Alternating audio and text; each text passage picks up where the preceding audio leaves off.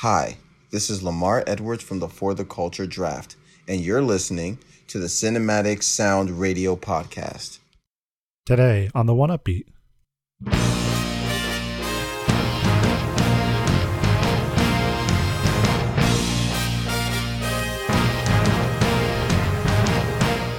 We're celebrating The Legend of Zelda's 35th anniversary with an in studio discussion. You'll hear music from Koji Kondo, Hajime Wakai, Kenta Nagata, and more.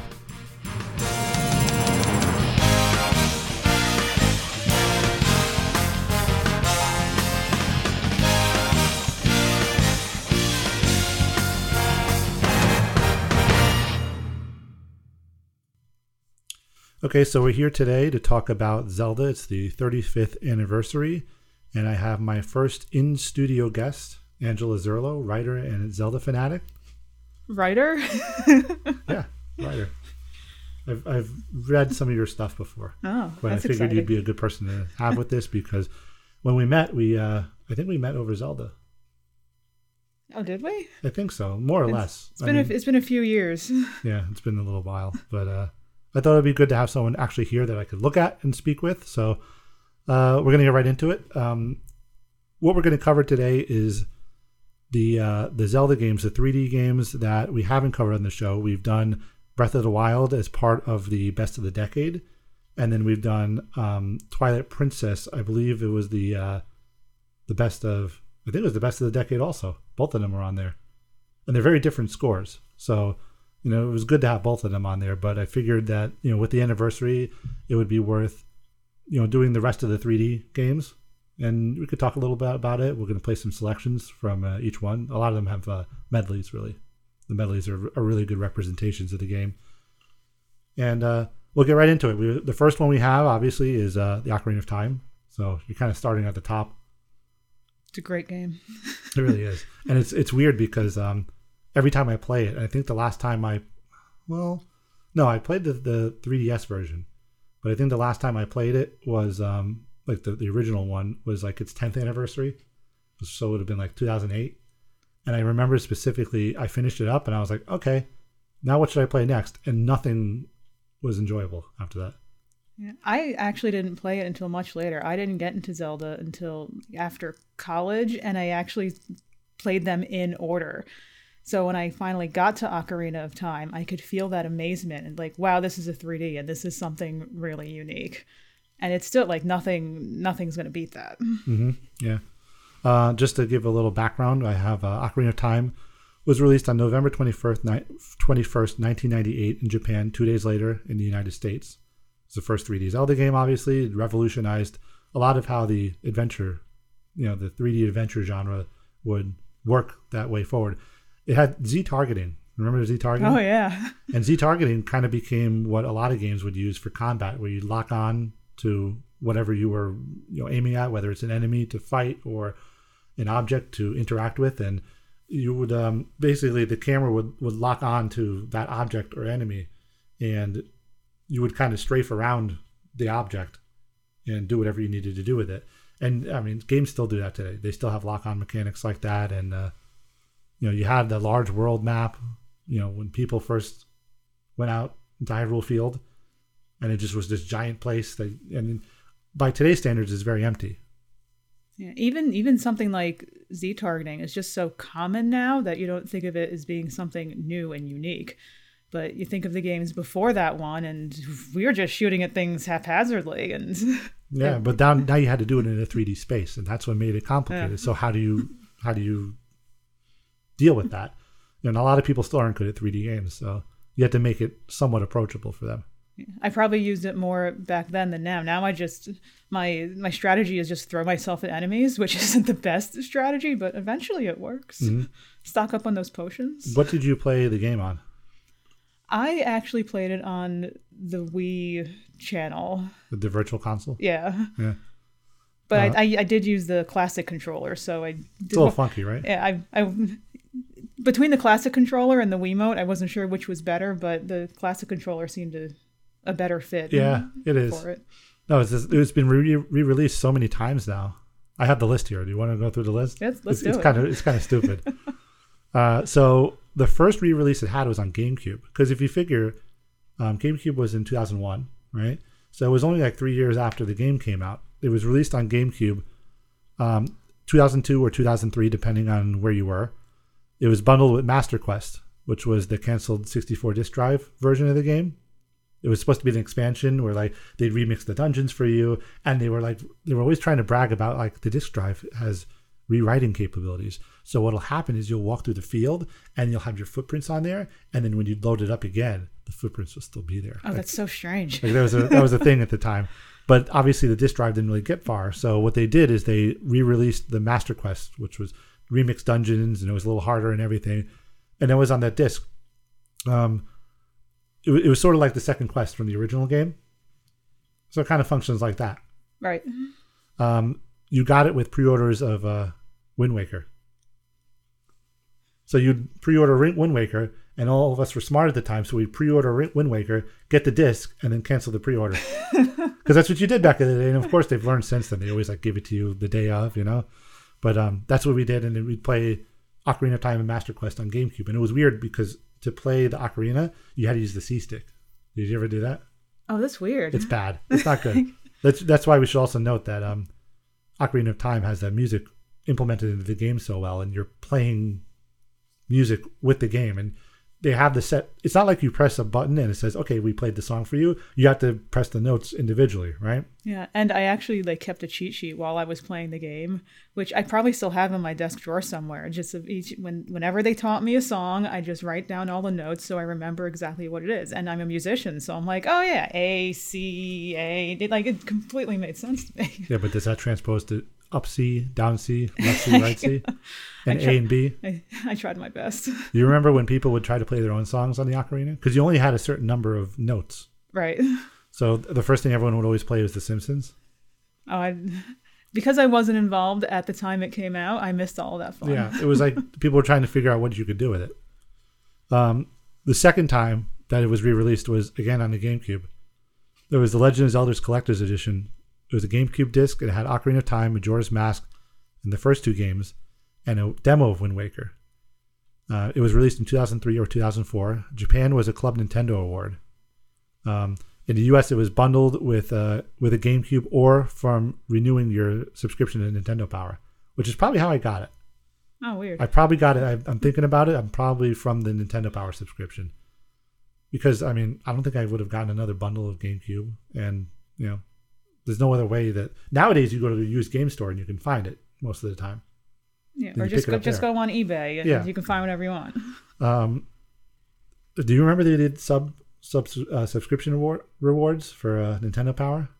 You know, subscribe now and you can get this little thing. So the GameCube disc was one of them, and I think um, they had CDs, soundtracks. Sometimes they would give you if you subscribed, which was great because what you would do is you would let your sub- subscription lapse after a year, and then you'd start over again, and you'd get the reward, which was really great.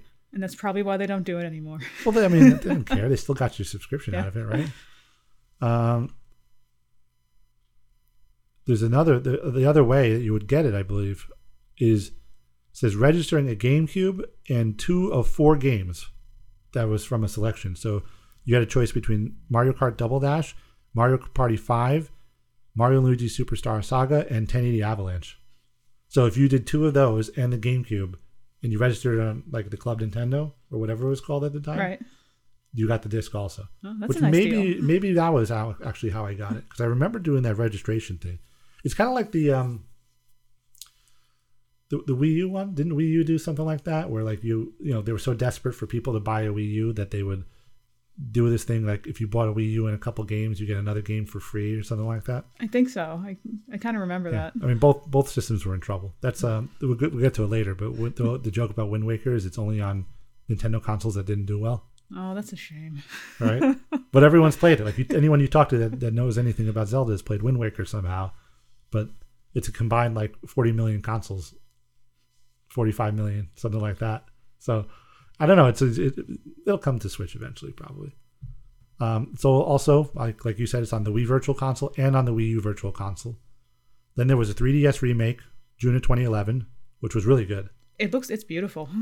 Yeah, it improved a lot of things: graphics, motion controls, other quality of life. You know, some of the the tedious things they kind of smooth over, which was really great. And uh, now it'll be on the Switch Online's Nintendo 64 expansion pack Oh, that's going to be exciting. to the end of October uh, 2021 to uh, date us a little bit. But uh, it's my favorite game of all time, Ocarina of Time. When, they announced the N64 subscription, like the first thing I saw was Ocarina. I'm like, that's it. It's worth the price. like I am, I will most definitely be playing this one again. Um, let's see. So we have um, the music that we're going to play for this. Um, there were two versions. Well, let's explain what it is. We'll get to it quickly. Um, I, I swear I came up with this concept myself, but you know, I guess if you never do it, it doesn't really count, right? And um, the idea is that it's a it's a suite of uh, the ocarina tunes. So but it's done in the style of um, Young Person's Guide to the Orchestra. So it'll introduce like the flute section starting, you'll hear, and then it'll be um, the flute section will play one of the ocarina tunes, and then you know down the orchestra, each one is a different tune, and it, it covers Ocarina of Time and Majora's Mask. But I think it's really great for Ocarina because I mean Majora's Mask is sort of an expansion to Ocarina of Time We don't say that. it's, it's kind of the truth. And we'll get to that when we get to Majora next. But um, so there will be some Majora's Mask um, ocarina tunes in there. But it's really cool. There are two versions of them. Um, the Zelda 30th anniversary concert from February 15, 2017 was recorded October 16, 2016, Tokyo Metropolitan Art Theater with the Tokyo Philharmonic. Taizo Takemoto conducting, Kosuke Yamashita arranged. Um, and then they did a slightly different version, but it was still in the same order, it was still all the same tunes. Um, in 2018, it was a 2018 concert, December 14th. The album was released March uh, 6th, 2019. Um, that's also in Tokyo. And the, the fun thing about it is there's a little um, narration before each part. Right. So before each ocarina tune, there's there's narration for it, and it's all in Japanese. I don't I don't. There's never been an English version. Um, so we decided we were going to write our own. There's a little introduction for each section, introducing each part of the orchestra. And uh, Angela wrote this, so she'll be performing it with the uh, the piece. Yeah, and and this was this was a lot of fun to write because I, I you know I did a little research and because I haven't played the game in you know a few years now, so I actually had to remember each section of Hyrule, and it was just really fun to to uh, go back and remember all that. It comes back to you very quickly. Yeah, it really does. It- it's kind of amazing how much this stuff sticks with you, even if it disappears from your mind after a few years, and you realize how much it, I guess, how much it meant to you, right? And, and a lot of things are like that. When you play the most amazing game ever, and it's like, I'm always going to remember this. And two years later, like, what was the section? I don't remember what that lake was called now. But it's like riding a bike. Yeah.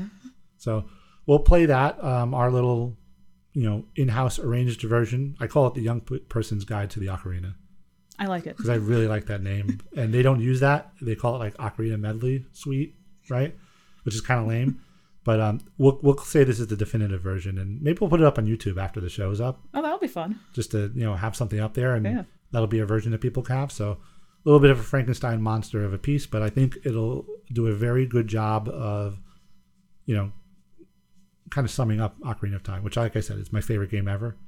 I'm a big 3D Mario guy, but Zelda tops the list of best ever in this case. So Yeah, I feel like like Zelda's kind of in a category of its own, and you know, we were we were just looking at a list of someone released a list of like the uh for the N64 expansion, like oh like like the best N64 games. We're like, well, of course Ocarina is going to be first. Like Yeah. it's it's just not fair. there are people, and I mean, look, everyone has. There are some people that they they didn't grow up with Ocarina of Time. Maybe they grew up with Majora's Mask, or they grew up with Twilight Princess or something. Of course, those will be their favorites. You know, you you can't separate yourself from a time period, but generally speaking, Ocarina is, is known as the the best one. Yeah, and well, I'll have opinions about you know the others later, but we always said you know if if Majora's Mask is your favorite Zelda game, you're a little. We, we need to have a this. We need to have a talk. like well, you'll have a talk with a lot of people. People are gonna be mad at you for saying that. So I mean, ready. one one of my good friends, her you know, and you know we butt heads over it a lot, which is fun. But her, you know, they, well, we'll talk about Majora's Mask later. Yeah. But so uh, for now, young person's guide to the ocarina. Let's uh, take a listen. The kingdom of Hyrule is as vast as this journey you've undertaken, for it is like no other. Rather than encounter the beasts and species of the world, you're introduced to a strange and wonderful orchestra. This orchestra is a journey of its own, with its groups of instrument families and the personalities within them. You're introduced to it here by each instrument family playing on their own, then all the instruments playing together. These individual pieces exemplify both their instruments and our history, a sacred bond between the music and the land. The woodwinds will guide us through a day in Hyrule, morning to night, highest to lowest. The flute welcomes the break of day with sun song, accompanied by the highest member of the family, the piccolo.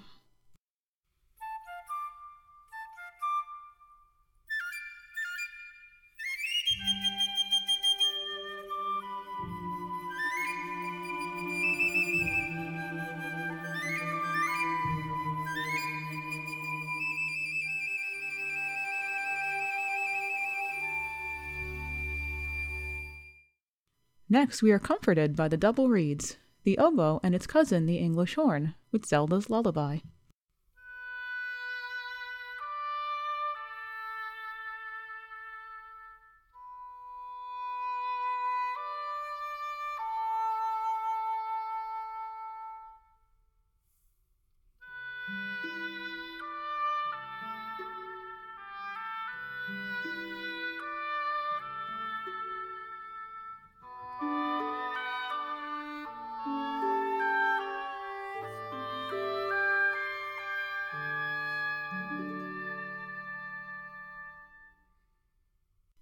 But before retiring for the evening, we must journey with the clarinets through the minuet of forest.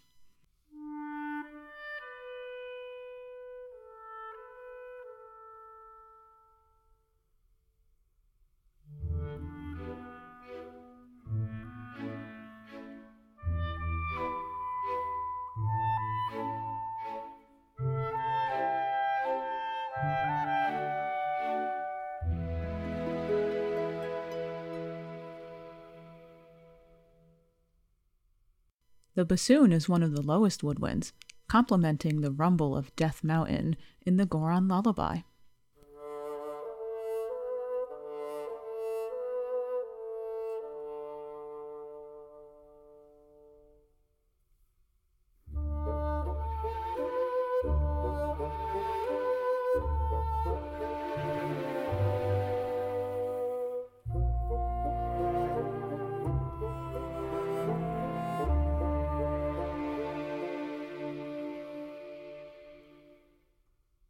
Now, all the woodwinds come together in the Prelude of Light.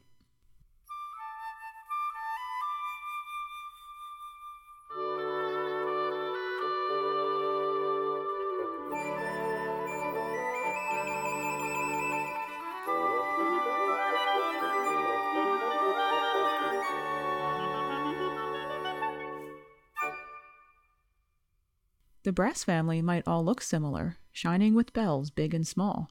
But like every member in a family, each one has its own personality. The French horns begin the call with the bolero of fire.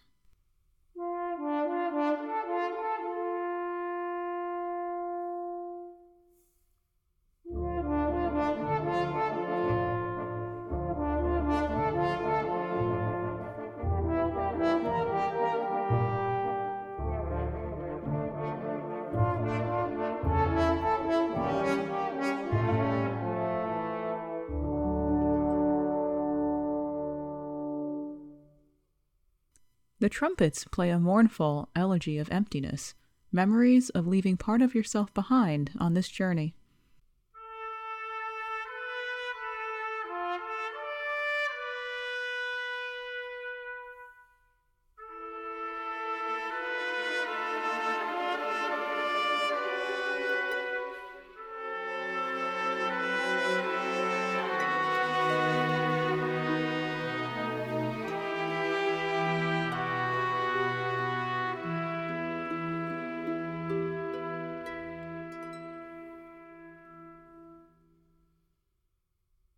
Biggest and lowest family members liven up the day, the trombones and tubas meeting up for new wave bossa nova.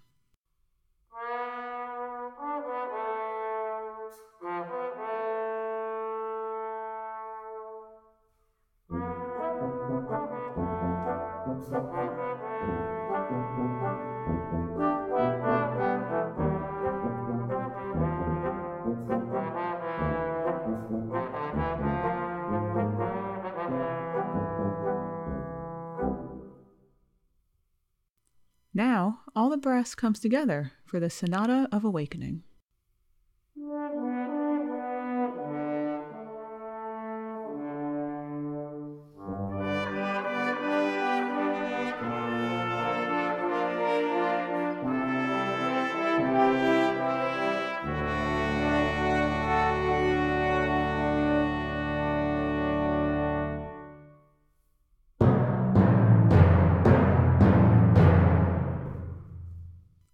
Percussion offers support to all the other families, its members wild and varied. They are played with sticks, brushes, or hands. They are struck, brushed, or plucked. The many percussion instruments come together first for the Song of Healing.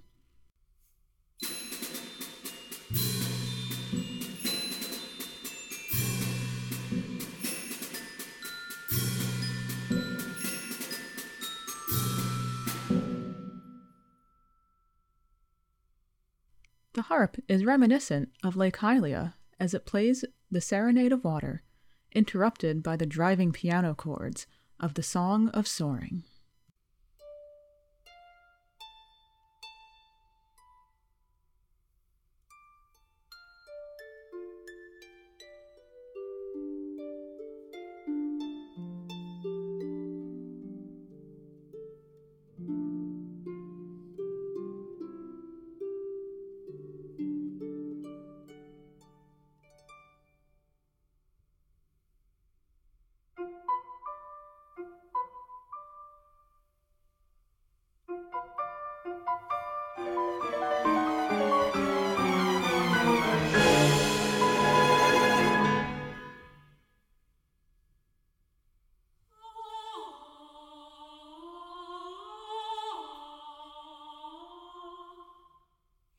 Music is not just those instruments encountered on this adventure, but also includes one carried with you always.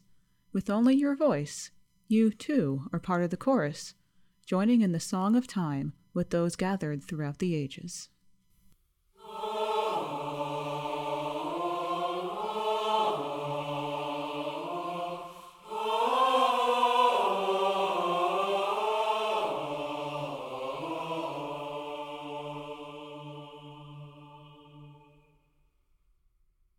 The strings, large and small, complete our orchestral journey. Listen to the sound of each family member, from the highest to the lowest, growing bigger and bigger, just as your destination in the distance. The violins accompany your trusty steed in Epona's song.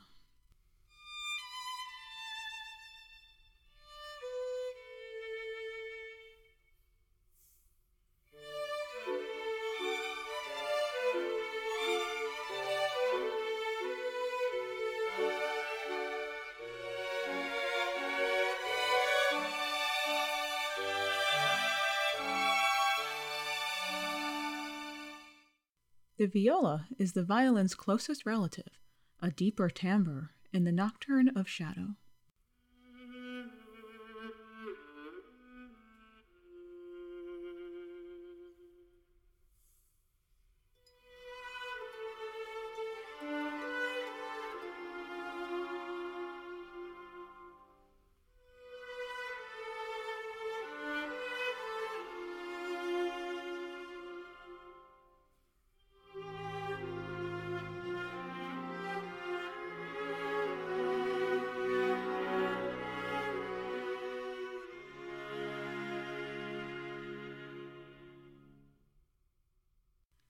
Cello reveals the mystery of the world, opening its secrets with the oath to order.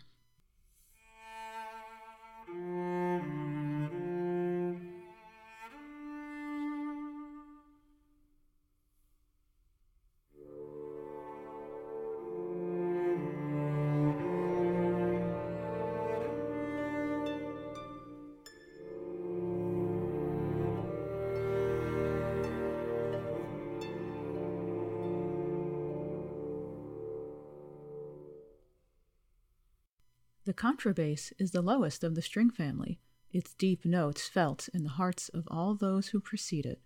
They lead in the requiem of spirit.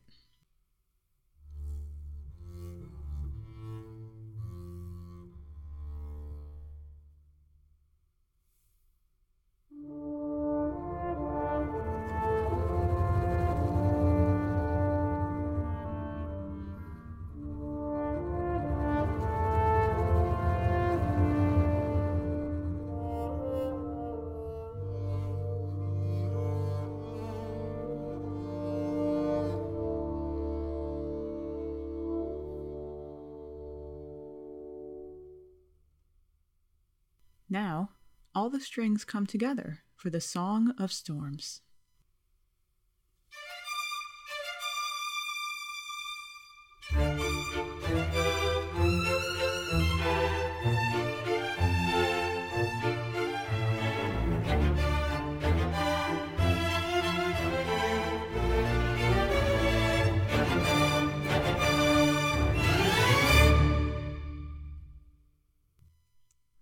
You've traveled a very long while and encountered many strange and wonderful things.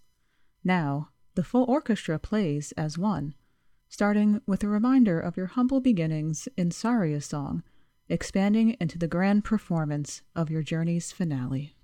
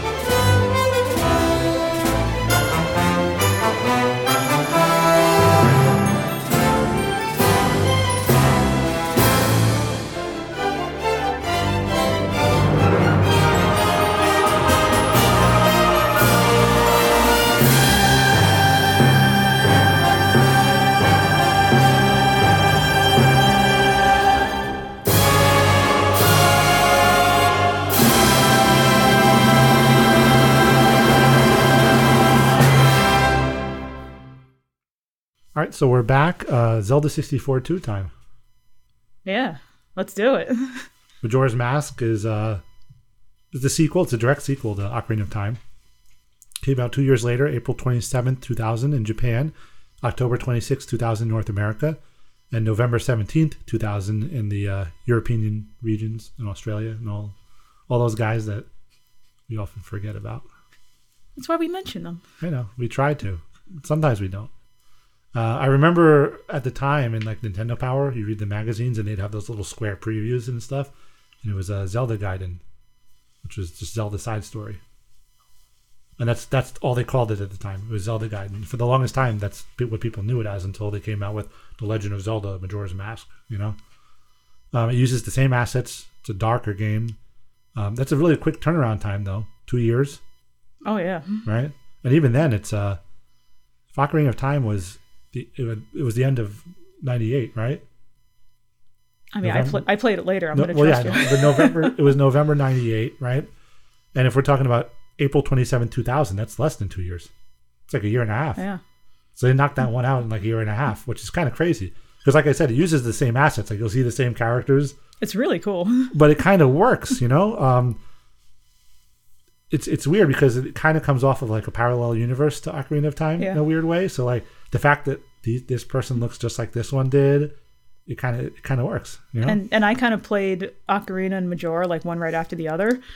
So it works. and it and it really works. Yeah. And even then, like, never mind, like two years later, I would be walking around. and I'm like, wait, I know this, I know this person, but that's not the name they go by. And it's just, it was really weird. Mm-hmm. yeah.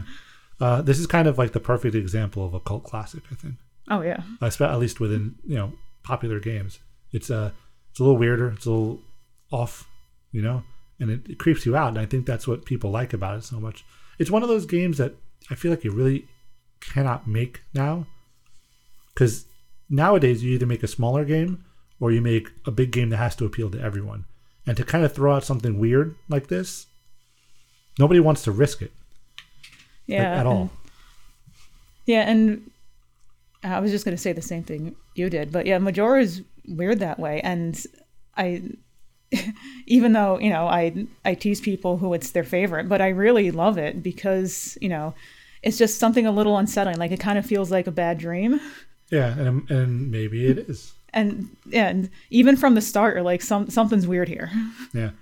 Um, they they use a lot of the same music from the first one. Do you remember that? Yeah, Like so, uh, you know, the morning music or little little things. Usually smaller tunes are used. Like the dungeon music is all new, and the field music is different, and they're they're very memorable theme musics.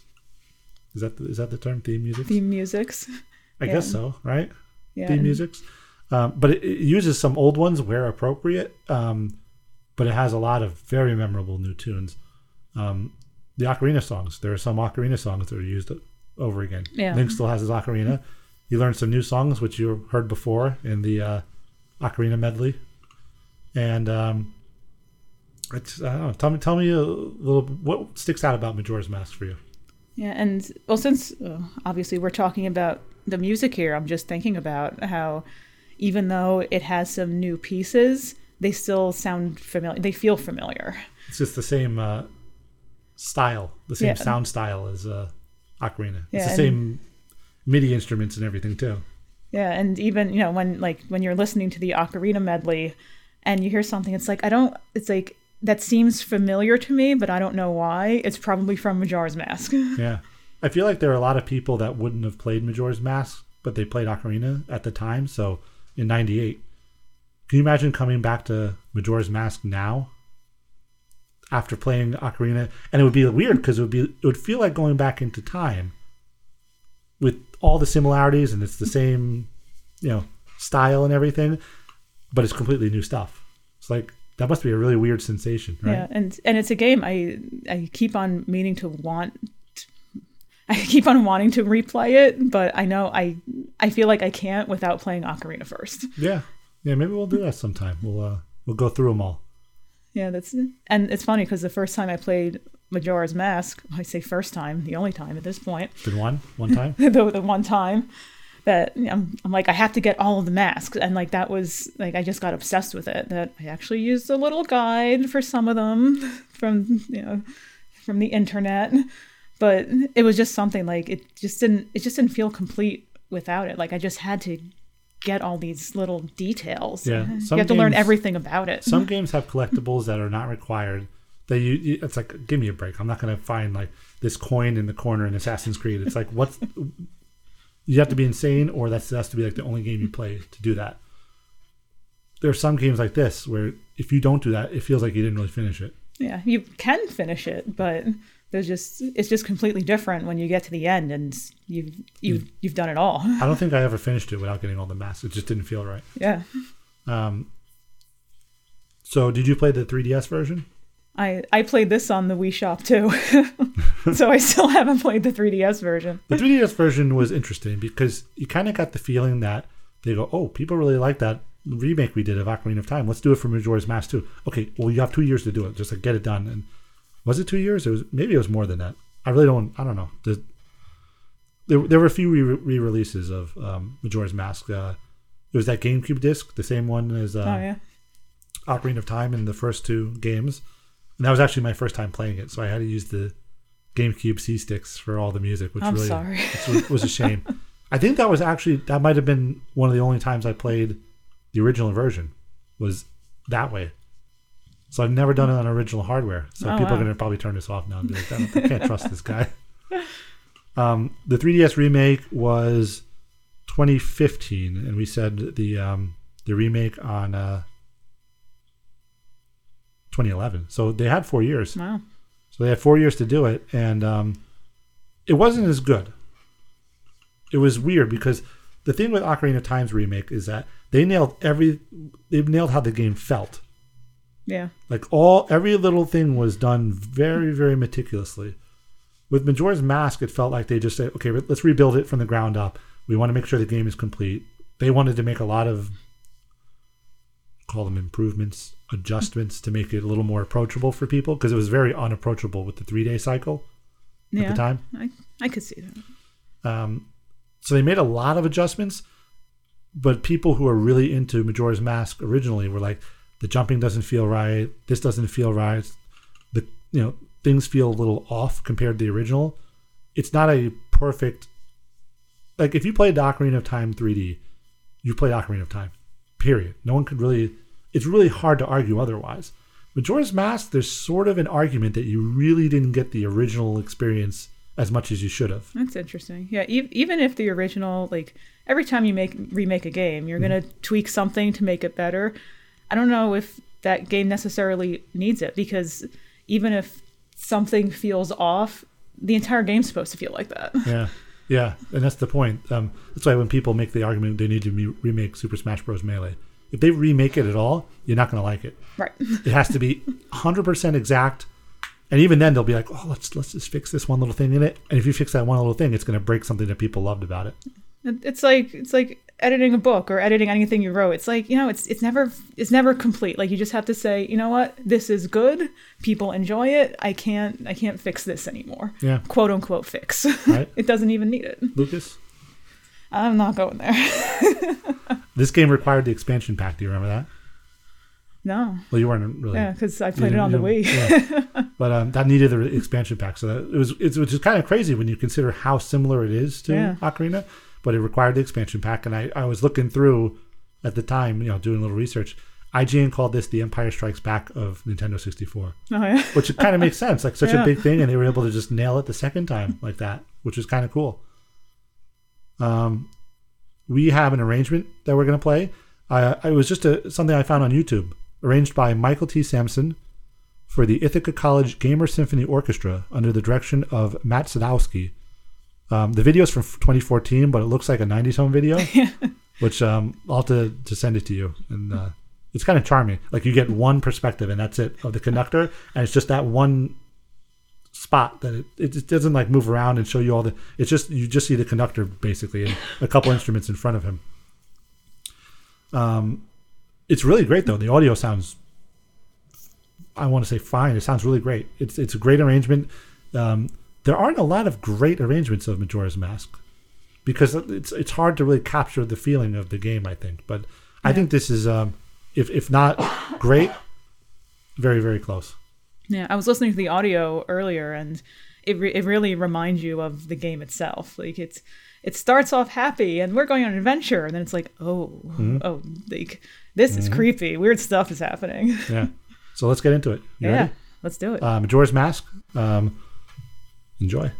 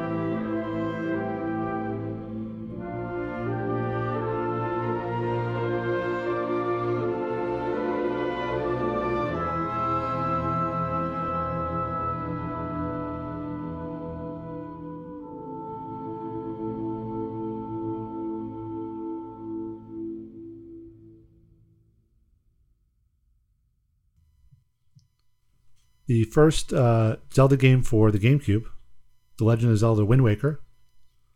Um, it was the cell shaded game that everyone hated, if you remember that. Yeah. Um, it's not what we expected. people were not expecting that. People were expecting. Well, do you know why? Because of that tech demo that they showed off in Yeah. Space World. Remember that tech demo, Link Yeah. fighting Ganondorf, and you're like, "Whoa, this is realistic!" And you actually get to fight Ganondorf this time. And then the first trailer comes out, and Link like winks at you. Remember that? yeah. Remember he actually winked at you? It was such an awkward wink. Yeah, but it was like it was. you look back now and it's charming, but people Yeah. were angry at the time. Um, everyone loves the game now. Everyone loves it. Yeah. Everyone loves Wind Waker. I don't know anyone that's like you know Wind Waker was really just complete garbage. Some people might argue it was a little short. There were like four dungeons, right? yeah. But um, everyone likes game, uh, Wind Waker now on GameCube. Um, it came out December thirteenth, two thousand two in Japan, March twenty fourth, two thousand three in North America, um, Korea the following April sixteenth, and then uh, the European territories in Australia May of two thousand three. And this is a game that has aged very well. Oh yeah. Oh boy! Even at the time, you knew that this is gonna this is gonna be a beautiful game forever. Um, the Wind Waker has the baton, which is kind of an evolution of the ocarina. I love the baton. which is the Wind Waker, the titular Wind Yeah. Waker, and um, like we said, you had to use the sticks on GameCube to play the N64 button notes, which was really hard to do. Mm-hmm. But because it's a baton that has a flowing movement, the stick using the C stick to move the baton in different directions, it was a lot more natural It actually makes sense. and it made a lot of sense and it, it worked. It feels right. Um, and this is the first Zelda game that the music wasn't done completely by Koji Kondo. Hmm. Did you know that? I don't think I knew that. I don't think you really read this stuff as much as I do. I don't think anyone really does. Uh, Kenta Nagata, Hajime Wakai, and Toru Minegishi. Um, they helped out. Kondo did a few tracks, and he obviously it's it's always hard to tell because they never you know unless you get a CD release where they give you like liner notes, they'll just list like in the credits of the game, and that's how everyone knows. Just the credits, they're like four composers are listed. For all we know, and I don't think it's the case. I really should have looked this up, but um, you, Kondo might have gotten credit for the existing themes, like the uh, the Hyrule Castle theme, Right. Zelda's theme, et cetera, et cetera. You would credit someone for that alone. I think he did a few new tracks, and you know, people are probably yelling at me. Hopefully, someone's yelling at me because that means that someone knows something that's actually listening to the show. Um, it had the really gorgeous Wii U port in 2013. You know, it was one of the first pe- the games that people actually gave a damn about on the Wii U, Yeah. and it really just enhanced the way it looked. I remember just booting it up and I'm like, oh, this is this is pretty. Like it was, it looked nice before, but the Wii U really gave it something new. It kind of hurt your eyes. I actually didn't. Fi- I actually didn't finish it on a Wii U. Really. Yeah. I Remember they did the thing where if you bought it digitally, it came out a couple days early. Oh yeah. Yeah, it was it was a strange thing. It was uh, maybe a couple weeks, but it came out early if you did it digitally on Wii U. But it's an awesome game. Um, it's kind of a it's it's very much a new generation of Zelda, even though it's still the 3D, still has the Z targeting, still plays exactly the same as the N64 ones, but it felt like a new generation of gamers Zelda. Like I was saying before, like Ocarina of Time is my favorite one, and most people seem to agree with that. There are some people that grew up with Wind Waker Yeah. and that was that was theirs. And it's interesting that I can only speak from my perspective, where I was an Ocarina baby, not in Zelda in general, but for the 3ds, like that was the one that I was, you know, you know that that was the one that I was there for. Um, Wind Waker, I was I was a little older, so it didn't. Not not that there was anything wrong with it at all, and there really isn't. I mean, arguably, but uh, it wasn't my. I grew up with this 3D Zelda. Yeah. I mean, I guess for me, because I got into them later, like there wasn't one that I specifically grew up with. So I I feel like I'm just saying, I'm like, oh yeah, this one's my favorite. This one is great. Like I just I'm saying I love them all equally, but I kind of do. Mhm. And Wind Waker is weird because when I started it, I kind of had that feeling that I assume people did when it first came out. That I'm like, what? What is this? This this isn't Ocarina. This is weird. And I was, I think I went into it with that negative mindset. And as like as you played it, I'm like, oh, like you know what? This is completely different. This is new and it's fun. Yeah. This is the um this is the one that invented the Zelda cycle. You remember the Zelda cycle? Where a game. You, a new Zelda's coming out, and everyone's super excited for it. Then it comes out, and people hate it. Right. And then the next Zelda comes out, and everyone loves the previous one, and they hate the current one. Yeah. And I was I pulled a, a um, an excerpt here. I hope I could see it from my screen, where they were actually talking about it, the creators, and they they acknowledged that like this is actually a thing, like they know about the Zelda cycle. um, this is during the old Iwata asks um, that he used to do when a new Oh, game yeah. would come out. So they had the Zelda. They were talking about the Zelda cycle when talking about the new version of Wind Waker, the HD version. Um, so Iwata said, "I think if I think back, people were clearly split into two groups, which with one happy and saying the characters are so expressive that it's like I'm controlling an anime, and another resisting it, saying it's like a game for small kids with the characters this cute." So Iwata actually like they were acknowledging it like, openly. He knows. Yeah. Um, and Eiji Aonuma, who's like the, the Zelda guy, he's kind of like he doesn't really direct them anymore. He's kind of like the general producer guy. He's he's the guy they put out when they're talking about Zelda. Uh, yes, there was a clear split. like they, they totally acknowledge it. Um, and Aonuma actually calls it the Zelda cycle. Wow. So they actually they're they're aware of it, and maybe that's why they're just like you know what we're going to make a game, and you know people are going to hate it as soon as they first try it, and then they'll come around to it eventually. We we all do that with a lot of things. Like we hate new things. Yeah. It's like we want what we already know. Yeah, but uh, it's especially strong with Zelda. I think. I think it's just one of those things, We get very possessive which is different. favorites. It's different than the Sonic cycle, where it's just continued misery forever. right? But yet we still play them. Some of us do. Um, the version we're playing, uh, we're playing a medley of Wind Waker, and uh, it was the Zelda 25th anniversary special orchestra CD. Um, it was arrangements that were used in the Symphony of the Goddesses concerts. So I don't know if you've ever been to those. yeah. That was that was a good time. I've been to like three or four of those. I just keep ending up going, and they'll always have something a little different, but it's still enjoyable to hear all that stuff. Um, the recordings that we're playing, we'll, we'll play for Wind Waker and for Twilight Princess.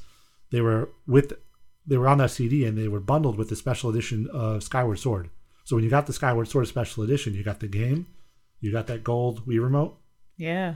and then you got the soundtrack CD, and it was really it was like I always say it's the it's the gold standard of Zelda arrangements.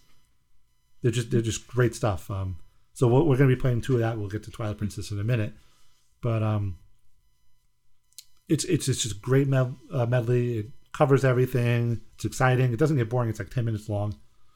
Um, the arrangements are by Kosuke Yamashita, um, and it was recorded in the Orchestra Nova San Diego. So uh, we'll get going on that. We'll listen to that, and then we'll be back when it's over. But uh, I think I think you'll enjoy it. If you've never heard it before, there's a good chance that you've heard it before because you know it's the one they keep using. They, they've they played this arrangement in many different forms, uh, other arrangement CDs. I think it was the Zelda 2018 recording concert, like the one I re- talked about for the Ocarina medley. Yeah. I think it was on there as well.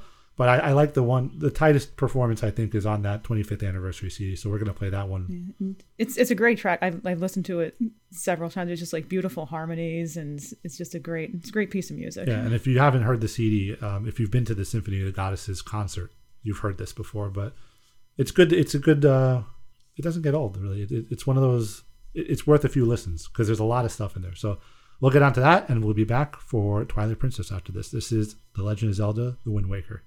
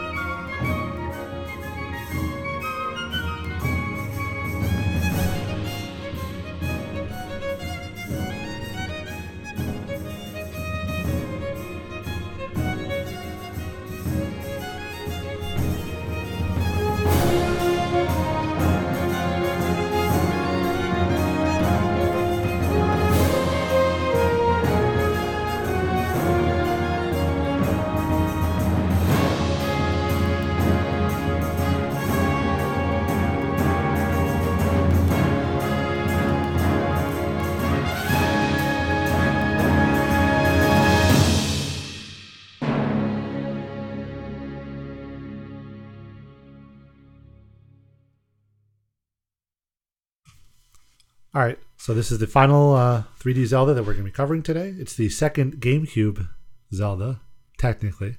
Technically. Um, the Legend of Zelda: Twilight Princess. Now I feel bad before I didn't. We didn't talk a lot about Wind Waker. I feel like we didn't have a lot to say about it, which is strange because it's so good. It's so wonderful. It's it's a wonderful memory of a of a time, you know, when I was younger but not too young that I don't remember. Right. You know, not that I was like a baby when Ocarina of Time came out or anything, but I was very much into Wind Waker. But I think it's just when you're, it's kind of that middle, it's that formative, uh, you're growing up years, I think, which I guess you wouldn't understand because you played them all at once, right? Well, even even within like the chronology of the 3D games, it kind of feels like that too. Yeah. It's like it's it's still they're still figuring out what they're doing. Or what's next? Yeah. Because they nailed it so quickly with Ocarina and Majora. So, okay, how do we push this forward? Let's change the art style. Let's do some other things. Let's, there's, there's a lot more narrative, I think, in Wind Waker. Yeah, and and I didn't mention before, like I really I really got into Wind Waker when they started talking about like Hyrule itself, and Oh, yeah. That was the good yeah, stuff. That was the like, stuff everyone I don't no spoilers just in case, but there's just a point that you're like, oh, like this is actually a part of the same like universe, and it's just it's just really wonderfully done. Yep. So Twilight Princess was, like I said, it was the second GameCube Zelda technically. Um, it's it's it's an interesting game because it was kind of in response to that whole Zelda cycle thing. People were very upset that Wind Waker looked like it was for babies, right? And Twilight Princess was the um, originally they were talking about Wind Waker 2. So they said, "Oh, Right. we'll, we'll talk about Wind Waker 2. We'll talk about it soon. We'll give you some information soon." And finally, when we got the trailer for Wind Waker 2, revealed in 2004, which was the same E3 that they showed off the DS. So you got the DS, yeah. and then you got quote unquote Wind Waker 2 trailer coming, and it comes out, and it's the uh, the Conan the Barbarian music trailer. Remember that? I mean, great music. Yeah. and it was like it was like a really like cheeseball version. Like remember when uh, cartoons on TV would have to like play a classical piece, but they don't want to pay for the licensing or Yeah. something, so they just kind of invert the directions the notes go. It was like that for for um, Riders of Steel from Conan the Barbarian. Um, and they showed off Wind Waker 2. It was it was it was just called The Legend of Zelda at the time. They didn't have a title yet, and it was realistic. People were losing their minds. It was it was pretty wild. Um, it was released 2006 for the Wii in November, first in North America, which I think was the first time they did that oh, interesting. because they knew that that was the point where Zelda started becoming more popular in the West than it was in Japan.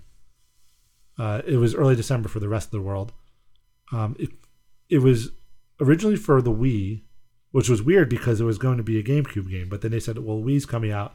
We'll put it on Wii as well." It came out first for Wii, and then the following month on GameCube. So the GameCube one is a lot harder to find because they probably figured that not as many people were gonna. GameCube was again wasn't a popular Yeah. console, all things considered.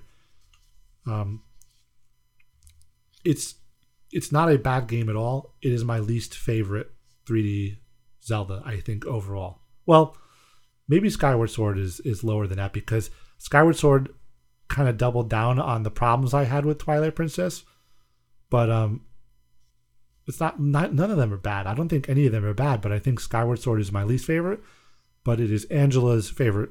I think Twilight Princess. Twilight Princesses. Yeah, and and I think I don't know. I think you know maybe because of you know I was like newly out of college and you know I'm getting my footing in the world and then here comes this dark, gritty, angry Zelda and I'm like I am all about this. yeah, maybe it just connected to you the right way. And and especially like right after Wind Waker and I can see you know where that you know people who are like it's like all right, we need something new like Wind Waker sucks. Give us a new Zelda and they're like all right. And then they just give you this like this dark gritty thing and and then people hated it. Of course they did until Skyward Sword came Right. out. But and then um, it's the best thing in the world I think the problem with it is that it was trying to recapture um, Ocarina of Time too much, and I I don't think you could ever do that. You can't say we're going to make another Ocarina of Time because you're never going to do it as well. It's going to always be an imitation. There are aspects of it that are original that are great, but I think overall it was just it was reaching too hard to be Ocarina as opposed to being its own thing. What made Wind Waker great is that nobody knew they wanted it until they played it right. and that's that's the case a lot. And Nintendo was always good at that. I would argue maybe the Switch years they were a little too responsive to what people were asking for, which kind of pushed back some innovation in in style and how they make their games. They're, they they seem these days to be a little more um, uh, create by committee, and like Yeah. they listen to what people want. Even even Mario Odyssey. Oh, they wanted Mario sixty four again. Let's make another Mario sixty four, and it's a great game, but um, there's nothing like mind blowingly new about it. I think Yeah, it's and- it's it's too much of that, and I felt like Twilight Princess was a little bit of that too. It was, it was a little much too much response to Wind Waker. Yeah, and and it's funny with Twilight Princess. I will say like, oh, this is like this is my favorite Zelda game. Like you- the first time I played it, I'm like, I'm gonna do, I'm gonna start that over again right now. Like I play it like back to back, but I'm still like, I'm re- like in the beginning, I'm just really bored. Oh yeah, like just opening it up, but probably because you know. If this is a game, if it's supposed to model something like Ocarina, we know what we're doing. it's it's tricky because it's trying to capture that Ocarina. It's almost like trying to do a modern Ocarina of Time. Yeah, At that time, it was uh, I guess it was less than ten years later, right? yeah, that's weird. Oh, that's uh, but um, it's it's trying to be that, but it's like, oh, we'll make an Ocarina of Time for modern players, so they need a lot of hand holding, a lot of help. Yeah. and that was the problem with Skyward Sword is that they went like way overboard on that, and then in the recent remake, Skyward Sword they they chopped back a lot of that stuff, which is good because that's the stuff that everyone hated. Um, they're, they're, those two games are more similar. You you feel an evolution of style oh yeah, the the biggest break is between Majora and Wind Waker. But in, when you play Twilight Princess, you feel a little Wind Waker still in there. I think it was the same engine, which is weird Mm-hmm. because so, yeah. visually it's so different. But I think it's the same engine, and you feel a lot of that similarity. The sounds are a little similar, and then from Twilight to Skyward, there's that st- same similarity in style. And that's why they kind of just cut the cord after that and did Breath of the Wild because people were getting tired of the hand holding. Really, is what it was, and there was a lot of that in Twilight Princess. Yeah, and yeah, and like one, once you get through the beginning, like tutorial, like there's just so much tutorial, and here's how you play Zelda. That once you get past that, I'm like, here's my game. Now is when it starts. I think that I only finished it twice. I did the original, and I did the the remake on remake.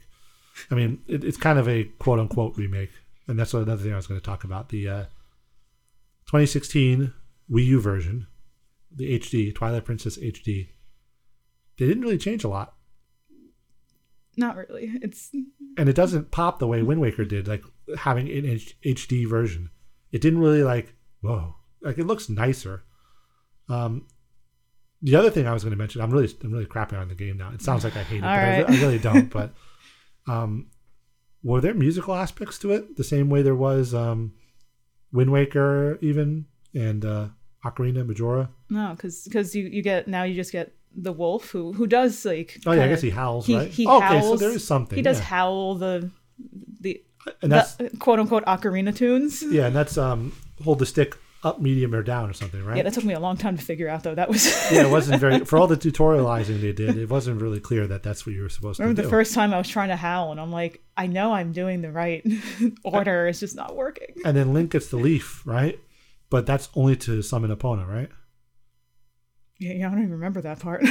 Yeah, I know. And he, he blows into the leaf, and it kind of like yeah, it hums Epona's song a little bit. Hums whatever whistles. whatever Leaf does. leaf whistles. I Whistle. think, right? Um. Yeah, so I guess there was really no serious musical aspect that you know. There's no baton. There's no ocarina. Um.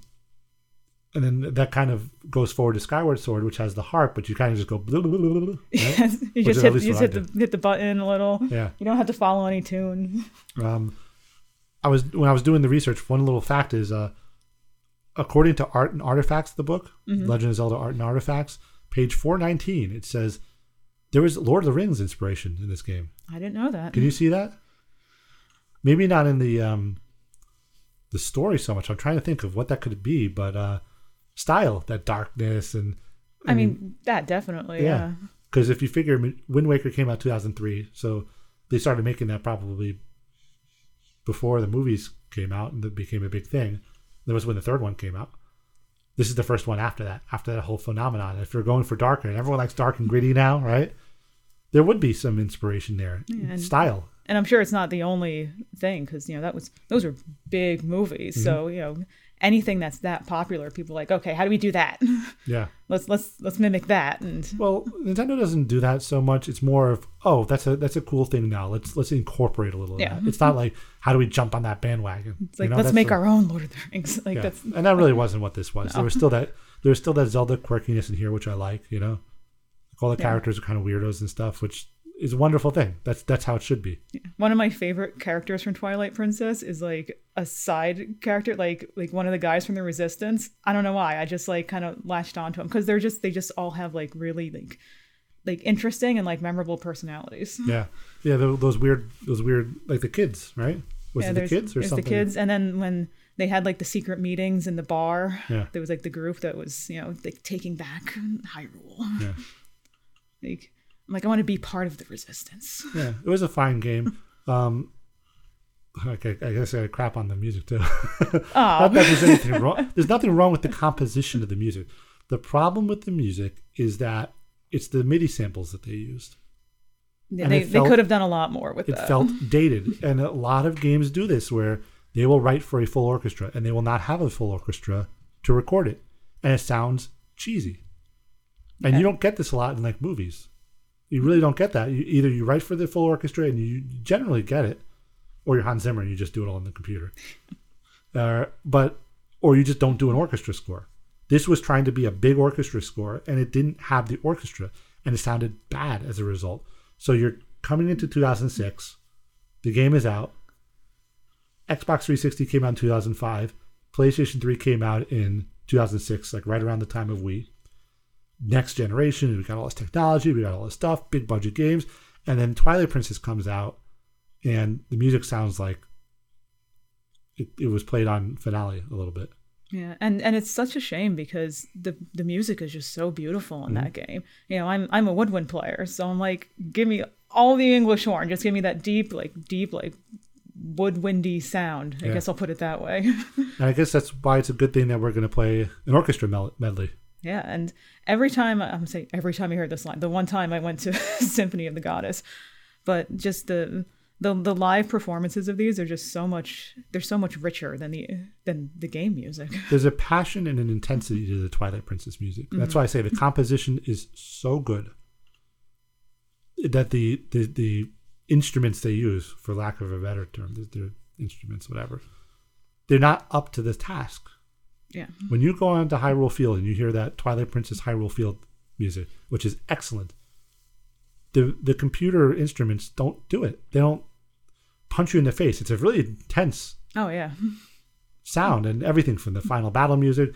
Midna's theme is like it's okay, but when you hear it on a real English horn, which you will hear in this medley that we're playing, it it, it kind of like eats at your soul a little bit. Yeah, could you imagine like that that live feeling like with the game itself? Just now I'm just picturing like like like Midna's final scene and just with like real instrumentation would just be like heart wrenching. Yeah, and all those like I, you know people do epic orchestra version. I'm just I'm not into those. I'm sorry. Like I just to orchestrate something and say I have slightly better MIDI. I'm not into it. Like I know there was um there was there was a couple instances of that. I, I won't try to remember the names so that you know I don't have to insult you directly, but like I'm just not into that stuff. Like give me the orchestra. And I'm trying to think outside of this medley, which is an excellent one. It's very very similar to the Wind Waker one. It's by the same people from the same album, the 25th anniversary, and then it was played Symphony of the Goddesses. It's it's again, it's the gold standard Yeah. absolutely 100%. There aren't a lot of other Twilight Princess medleys like that. Not really. People like to cover Wind Waker music a lot because it's pretty, you know, boppy and, and fun and everything. Strong medleys, mel- medleys, melodies, right? It's hard to do that sometimes. I know. Twilight Princess, it has Midna's theme, it has the Hyrule Field theme. And this is not to say that there aren't themes in the game at all, because there absolutely are. But um, it's it's it's orchestra stuff. It's really really orchestra stuff. Yeah, and and it's and it's hard. Like I I once tried to like arrange a piece for like I do like small group pieces and but it's really hard to to do that for for that instrumentation for this game. Like you, because it just sounds empty. You need the full Yeah, sound. You need real players. You need real emotion in there. I think, and I think this this uh this piece that we'll play the uh the medley of Twilight Princess will do it. It's all the same people. Um, you heard them before. It's a similar s- style of arrangement, and it's it's it really does the game justice. Can we play the game and listen to this instead of the game music? If the game was for PC, people would have already modded Yeah. the music into the game. That's how they do it. That's what they do for. Uh, that's what they did for Dragon Quest Eleven. It came out on PC first, right? yeah. And you had the symphonic suite right away, so people did a mod where it just popped all the orchestra music in there. And then ultimately they did it themselves when they came out with the definitive edition. Yeah. So I like Twilight Princess. I really do.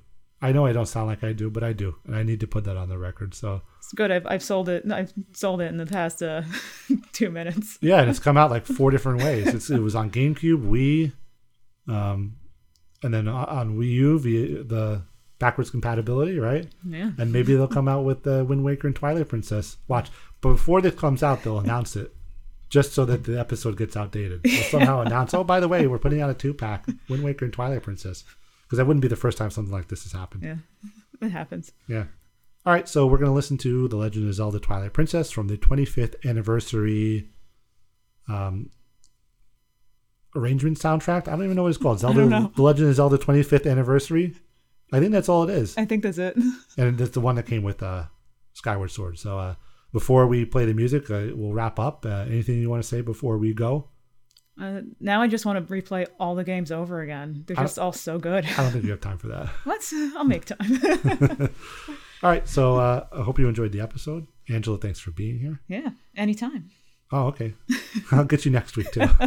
and uh, enjoy the music. This is the One Upbeat. Thanks for listening.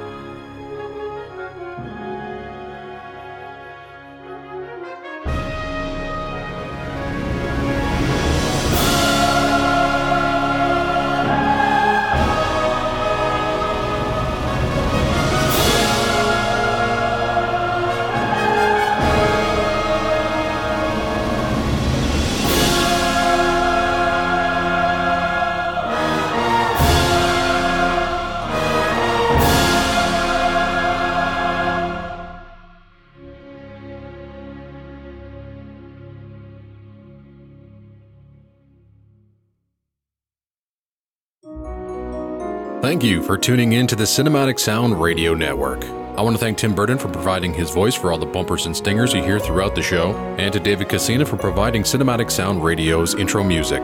If you have any questions, comments, or concerns, please email us at cinematicsound at yahoo.com. You can find us on social media at SynSound Radio on Twitter, at Cinematic Sound on Facebook, and from wherever you're listening to us today, please leave us a five star rating and a positive review. Reviews help introduce potential new listeners to the show. While you're at it, head over to TeePublic to find yourself a Cinematic Sound Radio t-shirt and support us on Patreon by going to patreon.com slash cinematic sound radio. And don't forget to check out Cinematic Sound Radio at cinematicsound.net.